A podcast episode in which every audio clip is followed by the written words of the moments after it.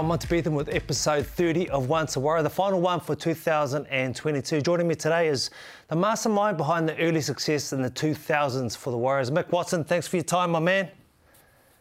Good morning, Mons. How are you? Very good, brother. Uh, where are you and uh, what are you up to these days? But I live in the South Island, a little town called Mount Somers, which is near Mount Hutt, uh, on, a, on a little farm. My wife living the quiet life. uh, living the quiet life. Um, so, besides that, because I know you're not always about the quiet life, uh, you're doing a little bit with the uh, insurance company, running it. Well, you do well. Yeah, I'm head of, head of operations for Newey Insurance New Zealand. And uh, I mean, that keeps me busy. Certainly not like rugby league, that's for sure. Mick, normally people come to the club because they want to come to the club. It's off their own back. But you came to the club through different circumstances. You were trying to help out a friend, and that friend is a very well known friend, Matthew Ridge. Yeah, so Ridge used to work for me at Pepsi. Um, back then, Pepsi were the major sponsor of Manly Seagulls. And, uh, you know, Manly used the uh, various ways, I guess, to beat the salary cap. And uh, uh Matthew worked for me at Pepsi uh, one of the worst employees you'll ever have, as you, as you can imagine, knowing him, uh, Monty. But so when he was invited by Eric Watson in to come and become a shareholder of the Warriors, he reached out and asked me to, um, you know, for my opinion on marketing and sponsorship, and also the coaching program. They were looking to recruit um, Bob Fulton or Mal Meninga because they were recruitment coaches. Uh, so I ended up writing a paper for him to make to, to fundamentally to make him go away because he was so annoying. Uh, and uh, and that included the choice between um, Wayne Bennett's assistant, which was Craig Bellamy, and Daniel Anderson, who was Brian Smith's assistant. Daniel had just won a reserve grade premiership, and actually Daniel and I had a close association. Uh, Daniel and I had actually we coached a team um, back in the uh, late nineties uh, after I finished playing in South Sydney, and so we knew each other extremely well. We went to the same school uh, and we liked the same brand of rugby league. So we, we had a close association. So uh, I presented those uh, those guys to Ridgie in a hope that he'd go away, and uh, and and I presented it to both Matthew and Eric. And at the end of that, you know, Eric stood up and shook my hand and said, I've got myself the new CEO. Welcome aboard. It wasn't the, the, the glam and it wasn't the, what you were used to in terms of, uh, you know, the corporate world. It was totally different, Mick. You had to start from scratch, absolute scratch if I'd have known what I was walking into, I wouldn't have accepted the job. So the, the first day I went into the, the Warriors, um, there was there was nothing. It was a shell. Um, there were there was literally there was no footballs uh, for day one, and that was the first thing when I walked in. Daniel said, "We've got nothing. That the place had been stripped bare uh, by who I'm not entirely sure." So uh, we walked in and we had to make our own. We had to make our own money. We had no members, no sponsors, no revenue, no working capital. So it was an incredible journey in the way that we we actually had to build it ourselves, and that meant we'd work all day during the day trying to work out exactly how we're going to build a club, and then at night Daniel Anderson and I would sit at the kitchen table and we'd be ringing England while you guys were playing in the World Cup, Monty, trying to sign you guys back to the club. And that's the thing, right? When you when you finally get the job, the position, how do you build your first squad? The, the main goal was we thought if we signed Stacey Jones, we can build a team around Stacey Jones. So that became our pinnacle. You know, that was imperative that we get Stacey. Once we got Stacey, things started to move in place. But Daniel and I would sit there every night with the whiteboard and we'd look at what we had in New Zealand and what the Warriors had done previously. And to be quite frank, Mark Graham and previous management had done a good job in setting up a really great institution of young fellows coming through, like yourself, like Clinton Toopi, Jerry Seuseu, Francis Meli, Henry Fa'afili. So those players need to be retained. And then we needed to get our marquee signing, which was Stacey Jones. But when we looked at the mix and the way that we wanted to play and the way that Daniel wanted to build the um, the roster, we knew we needed more than that. We needed a blend, a blend of experienced players, of those hundred game veterans, to underpin the style of football that we wanted to play, and uh, and that was going to be more challenging. I was actually off trying to talk to Kevin Walters and Michael Hancock and uh, obviously the Brisbane Broncos were the pinnacle back then.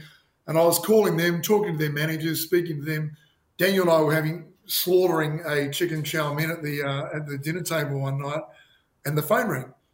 My phone rang, and the guy on the other end of the phone said, "Is that is that Mick Watson?" I said, "Yes." He said, "It's Wayne Bennett." And you know, I was literally with chopsticks eating, and, and pulled the phone away and said to Ando, "Wayne Bennett," as if. And I was like, whatever, mate. And he, he was like, um, pardon? I'm like, yeah, yeah, whatever. And I thought, I actually thought it was one of our friends uh, or someone pranking me. And the guy went on and said to me, you're not going to get Michael Hancock or Kevy Walters. They won't play against me. And, uh, and it suddenly dawned on me very quickly, this was actually Wayne Bennett that was speaking to me. But what he did say in that conversation was, who I'd never, I really hadn't heard much about Kevin Campion. He said, I'll, I'll get you Kevin Campion. And I, I, looked across and pulled the phone away and said to Ando, he wants to give us Kevin Campion. And, and Ando was literally throwing things at me going, yes, yes. That's that's how we signed Kevin Campion. It's actually a gift from Wayne Bennett. So, so Kevin Campion was the first domino. Obviously, Daniel had a relationship with Mark Tookey, who'd also been with Parramatta. Um, we wanted to sign Richard Villasanti. And then, and then the last piece of the puzzle, we were looking at a back, um, a centre three quarter. We were actually in the process of looking at Craig Innes. We were looking at players that had, again, that 100 game experience because because we couldn't speak to Ivan Cleary. His manager, Wayne Beavis, wouldn't allow us to get to him. And I was in the I was in the office one day actually having a coffee in the lounge, and uh, and Ivan walked in in a pair of shorts, and he thought he thought I was the decorator because the office was being painted. And he said to me, "Hey mate, do you know uh, do you know I could find the, the CEO?" And I was like, "Well, that's me." and he sat down, we talked, and I said, "Mate, I'll I'll, I'll put together a contract." And, th- and this is a true story. Ivan stuck his hand out and said, "No, that's our contract, mate." And and that's where the deal was done in in, uh, in the office. So I think the last player to form that group was actually Logan Swan. Uh, and once we had that, we had a we had a first grade team ready to go to Canterbury for our first trial, and we uh, we achieved all this in eight weeks, mate. We only had eight weeks, which was uh, it's an, it's unbelievable to think of now. If you think about Ando, Kempy, Ridgie, for a young man coming in and having those guys around you in your ears, I mean they complemented each other so well. Uh, the strengths of those three yeah, look, the thing is, it really complemented each other. Daniel Anderson was a um, was a school teacher by trade, so he was a disciplinarian by trade, and so the, he he you know there was always probably going to be that that gap of authority if that made sense.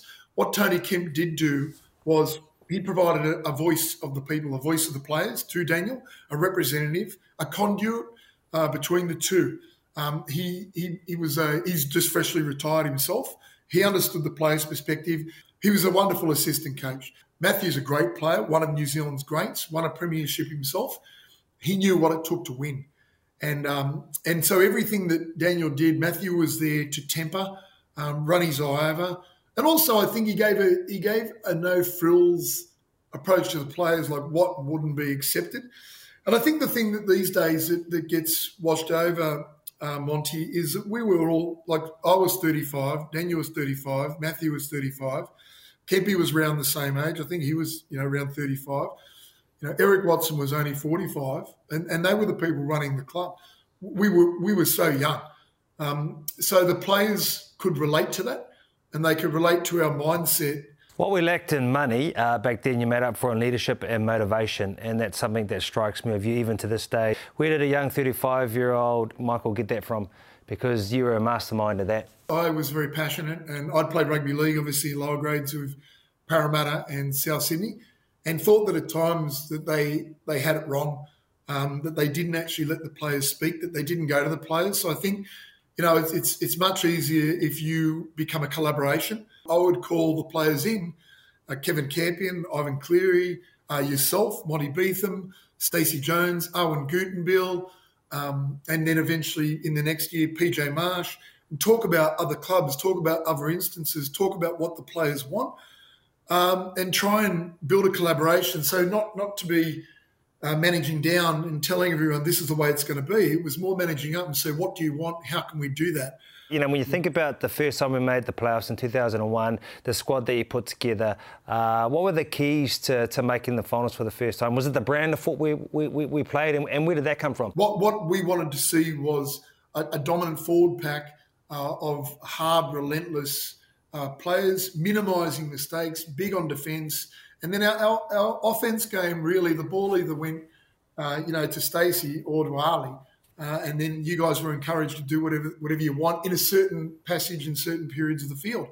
But but first of all, we were tough. We were going to play a brand of football that was confrontational, hard steel, hard, ferocious defensive team. Uh, we're the toughest guys in the NRL, in, in my opinion. You went out there fearless, and actually, I think the, the players' poll is always something that everyone loves in rugby league. For those first two years, the players rated the Warriors the most feared pack in the competition. Kevin Campion, the most feared player in the competition. And then, of course, he handed that mantle down to you as well. So we were feared. And in those first three years, the Warriors were the most feared team. When you talk about key moments, the night we beat the Brisbane Broncos, uh, and uh, Logan Swan scored that barnstorming try. Stacey Jones dropped the field goal. And I remember I, I, I leapt out of the box and I, I, I pulled open the, the coach's door and Daniel Anderson, he was so humble, man. How humble was he? He just he looked at me and went, I don't know, you know, just like that. But as you players, as we all know, we actually put that down and we talked about beating the Broncos the whole time. And Kevin Campion wanted to beat them, and and so getting to the playoffs. The problem with year one, we came up against a red hot Parramatta team that actually should have won the premiership in our first finals playoff, and we didn't. We never spoke about anything beyond that, did we?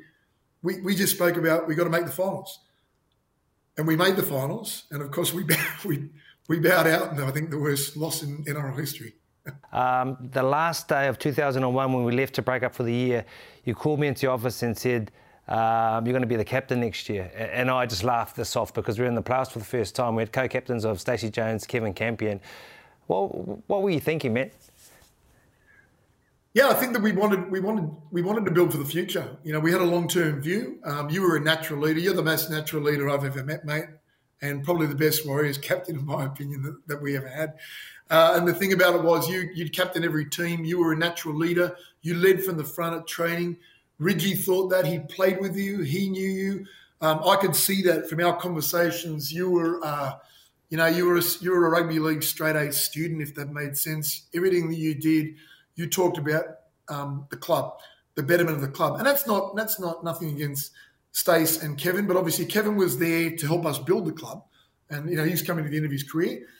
We also believe that Stacey was the marquee player and needed to be left alone to play his rugby league. You know, so it was it was the way again. It comes back to that brand of football that we wanted to play, um, and so although it may have been in your eyes premature, uh, to us, it was it was a natural decision. And I, I think, even though you you had in, you know, a, a, dreadful injury in 2002, mate, you still led the club, and that includes when we started 2002. You know, that was I can still remember that day, um, and you had Kevin Campion's premiership rings with you, and showed the team and told the team we want to get one of these ourselves, and we won't be happy until you guys were wearing a ring of your own.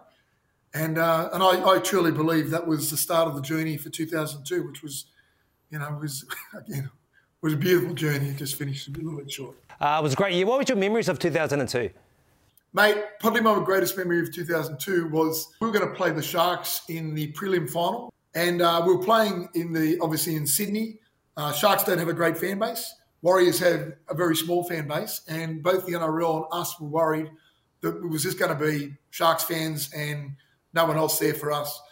So after speaking to David Gallop, we uh, we came up with an idea where we would actually purchase twenty thousand tickets from the NRL, uh, and Vodafone actually helped us do that. They're great sponsors in Tim Miles. So Tim and I worked together to achieve that. And then what we did was we actually came up with the concept of giving away uh, four tickets to every Kiwi passport holder that turned up on the Monday morning at the SFS. Maybe we had 10,000 people turn up out the front. And come the Sharks game, it was like an Ericsson home crowd. There was 15 or 20,000 people. There was jam packed full of Warriors. And of course, you know, the great the great 50 metre run down the sideline by Clinton Toopi playing the ball on the line.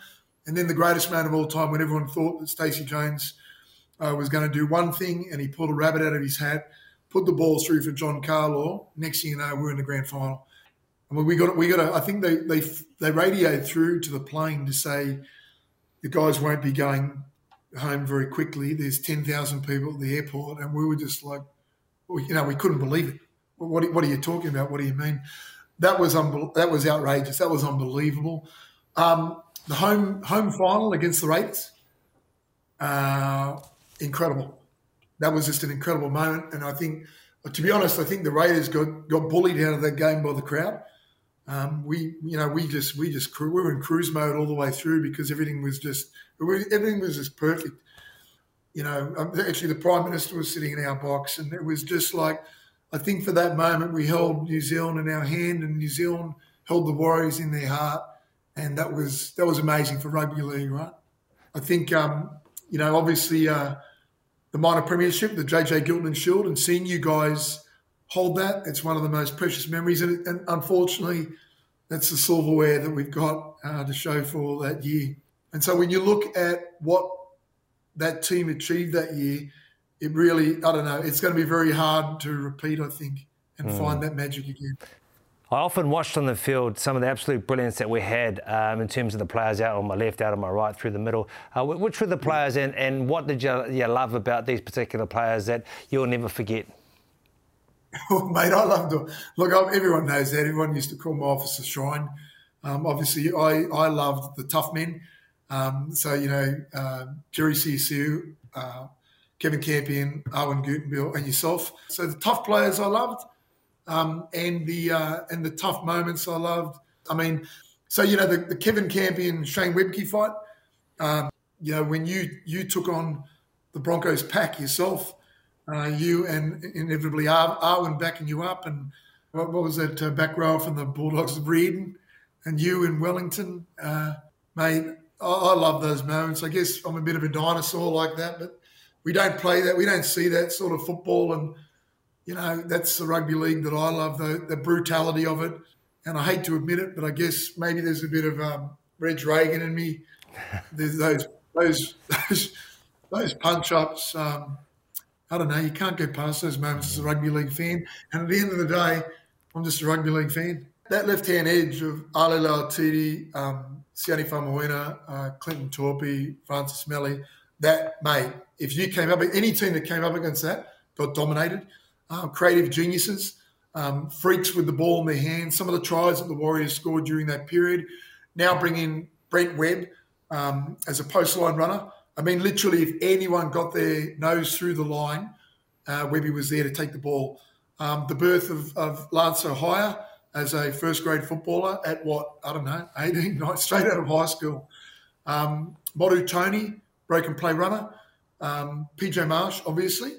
Uh, Stacey Jones, uh, you know, was uh, was really competing with Andrew Johns as the greatest player in rugby league then. You know, him and Andrew Johns competed each other with innovation as far as the banana kick, the corkscrew, these kicks going out. They were freaky, you know. The, the torpedo bombers came in, and all these things, these innovative things, and they've gone again from the game. They just came in for a couple of years, and Stacey was at the forefront as a master of uh, creativity. John Carlaw, the consummate professional, right? Just just doing all little things that people didn't understand. Um, the fans fell in love with the club and the players at a new a new dynamic. We grew our fan base, and suddenly we were New Zealand's team. And as a business, we were profitable. So from the NRL, we tipped every box. Um, we we had a real pride in the way that we played. We had a real pride in the way that we saw each other, and I think that made for a very for a very proud club in those first three years. 2003, uh, I'll bring that up because you know we're one game off. We're in the preliminary final as well. But your memories of that game, mate. To be quite, if I'm being quite frank, I remember sitting in the stands after we lost to Penrith in the final, and I was in shock. I just thought we were on exactly the same pathway. We were about to win that game, go to the grand final, and win the grand final in our second attempt. We could debate it so many different ways. The, the, the thing that always sticks in my mind was what would have happened? Did we let Campo and Ivan go one year too early? Did we should we have kept them for one more year? Because you know Kevin went up to um, the Cowboys. He still played good football up there. You know for the next couple of years, and you know Ivan probably. So there's, there's always that. There's that's firstly what, what would that have done, and would we have would we have continued 2002 if we had the veterans still there? I think we did everything exactly the same as 2002. I think we played in some ways some some better passages of football. I think we've grown as a club. I think that we matured as a um, you know, as, as managers. You know, I think the coaching staff have matured, management have matured, leadership had matured. Um, you know, the Kiwis were playing good football. There was a, there was a hell of a lot happening in rugby league. The Bartercard Cup had improved. I thought we were on our way to, you know, a form of dynasty. So after 2003, I think we we fundamentally made some mistakes because we started to change. We hadn't any change up to then. We also hadn't really suffered loss or adversity. You know, all we'd had is finals football, and we just thought we'd continue to go down that path. The problem was we weren't as focused. So I started to work on other projects, such as boxing promotions through our um, our boxer, our professional boxer, Shane Cameron, the Mountain Warrior. And we were also having conversations with the International Rugby League Board about creating a team Pacifica and running that out of um, out of Ericsson Stadium in conjunction with Samoa. So we were, you know, I was off. I spent the whole off season over in London, over in Samoa, having discussions with them, um, setting up fights for Shane, and that was the uh, the end of um, the way that we conducted ourselves and the way we ran things. We were running things a certain way, and we moved on and uh, the rest is inevitable. You gave us a lot of special times, um, and one special moment in particular, which was, you know, a bit of um, thought out of the box, perhaps, and that was the 19th Warrior, Sir Peter Leitch. Um, a wonderful moment. Yeah. That is a wonderful gesture. Talk to me about that and how you came to that. Well, he's a special man. And, and when I first landed there, I'd never heard, I was Australian, I'd never heard of the Mad Butcher. And everyone was saying, Matthew Ridge in particular was saying, as we were building programs and building marketing, he was like, "Oh, you need to you need to speak to the Mad Butcher," and I'm like, I didn't understand what a Mad Butcher was. And then he he, he came to um, he came to meet with me, and he was humble and he was gracious, and and so I, went away to, to Peter and said, "Do you want to do you want to be the channel manager for the club?" And he was just like, "Oh, mate, I'll, I'll do anything for the club. That'd be fantastic." The first the first trip away, we um, you know, I think it was it was like literally we, we were in our hotel room. It was the team meeting was at nine. You know, our first breakfast our very first trip away, and there was a knock on my door at, at five thirty in the morning, and I, I, got a you know it was in a hotel room. I got a fright, and I went to the went to the door, and I looked through the door, and then you know you get that long elongated look, and, and there was someone in the and they were shaving in the, and I opened the door up, and the butcher came through and grabbed me by the front of the shirt, and he said, "You listen here, mate." You may be the boss when you're at home, but I'm the boss here, right? And I was like, okay, sure. And he said, so you, if you're late, if you're late down there for breakfast, you'll have me to answer for. I said, mate, it's not for three and a half hours. And he said, right, now get up and get ready. and then he closed the door, and I was like, like he's he's mad. And the other story that quickly that I'll tell is when I, and I always say that this is Peter Leitch, when I realised that he was, uh, I don't know if he was mad or just the, the, greatest character in the sport, we were in, down in Coogee Bay and I went down to the pub for a quick beer as we, we got off the plane one day. And he had a rolled up big league and was walking through the streets and yelling out through the big league, The Warriors are in town. The Warriors are in town. No one knew who he was. You know, he's just, he would promote the game like no one ever made. He would turn up to games um, with beautiful little children that had to face incredible adversity under difficult conditions.